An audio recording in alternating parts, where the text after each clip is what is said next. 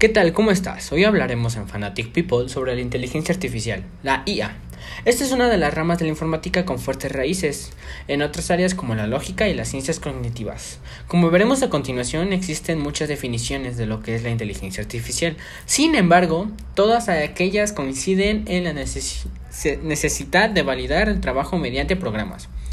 Simón, uno de los padres de la IA, afirma en uno de los artículos de 1945 que el momento de la verdad es un programa de ejecución, pero las definiciones diferentes en las características o propiedades que estos programas deben satisfacer. Por otro lado, se cree que la inteligencia artificial nace en una reunión celebrada en el verano de 1956 en Vermont, Estados Unidos, en lo que participaron más tarde han sido los investigadores principales del área.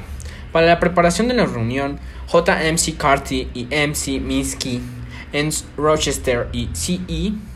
Shonen redactaron una propuesta en la que aparece por primera vez el término inteligencia artificial.